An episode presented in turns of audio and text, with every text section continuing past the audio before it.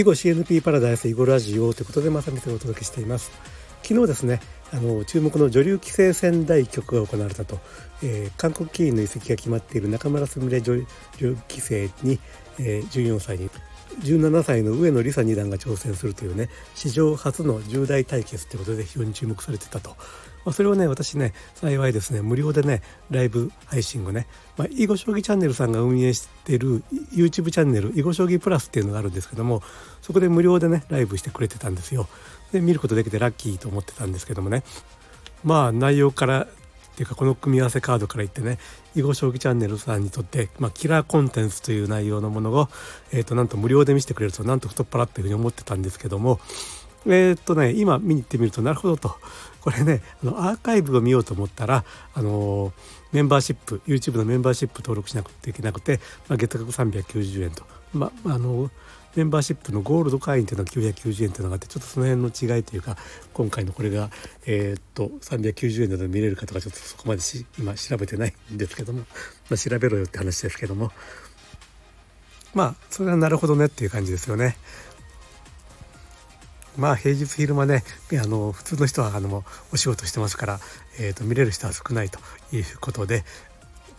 でまあ昼間仕事している人にとって、まあ、月額390円とか990円とかねまあそんなに大した出費でもないだろうということもありますよね。まあ、無料ライブ見せてもらった時には、えー、とこんなキラーコンテンツをなんと太っ腹と思ったんだけども、まあ、必ずしもそういうわけではなかったということのようです。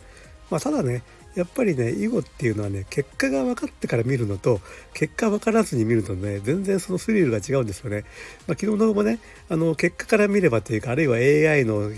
あの勝率グラフから見たらもう中村すみれ女流棋聖が序盤で優位に立ってそのまま圧倒的優位のまま押し切ったっていう感じだったんですけどもやっぱりねリアルタイムで見てるとその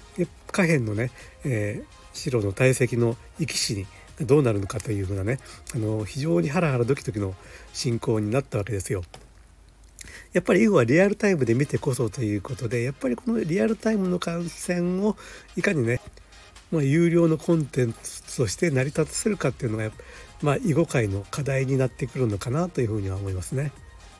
経済力購買能力のある現役社会人をいかにこの、えーと、ライブのねハラハラドキドキの観戦の世界に、えーと持ってこれるかと。ライブ観戦のねあの勝つか負けるかドキドキハラハラのスリルをいかに多くの人にね見てもらうかということを考えるとやっぱ平日昼間にやってちゃまあダメなんで、まあ、平日の夜にやるなり、まあ、土日にやるなりまあ土日はね、まあ、過去タイトル戦の中継があったことはあるんでそんなに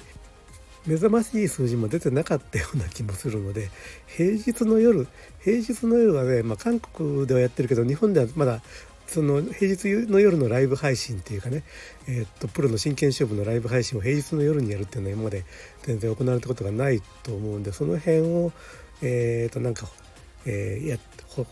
掘り起こしていけないものかなとちょっとね外野からはね思ったりしています。はいということですね今日の話は昨日の女流棋聖戦第1局のねライブ配信を、まあ、無料で見させてもらったことから、まあ、いろんなことをね考えてみましたというお話でした。はい最後まで聞いていただいてありがとうございます。えーと、YouTube でご覧いただいている方はチャンネル登録。えーとね、スタンド FM その他の音声メディアで聞いていただいている方はフォロー。そして、えーとコメントの方もね絶賛お待ちしております。ではでは。と話し終えてから、えっ、ー、と、囲碁将棋プラスの方を見に行ったらですね、この昨日のね、対局はゴールドプラス会員メンバー、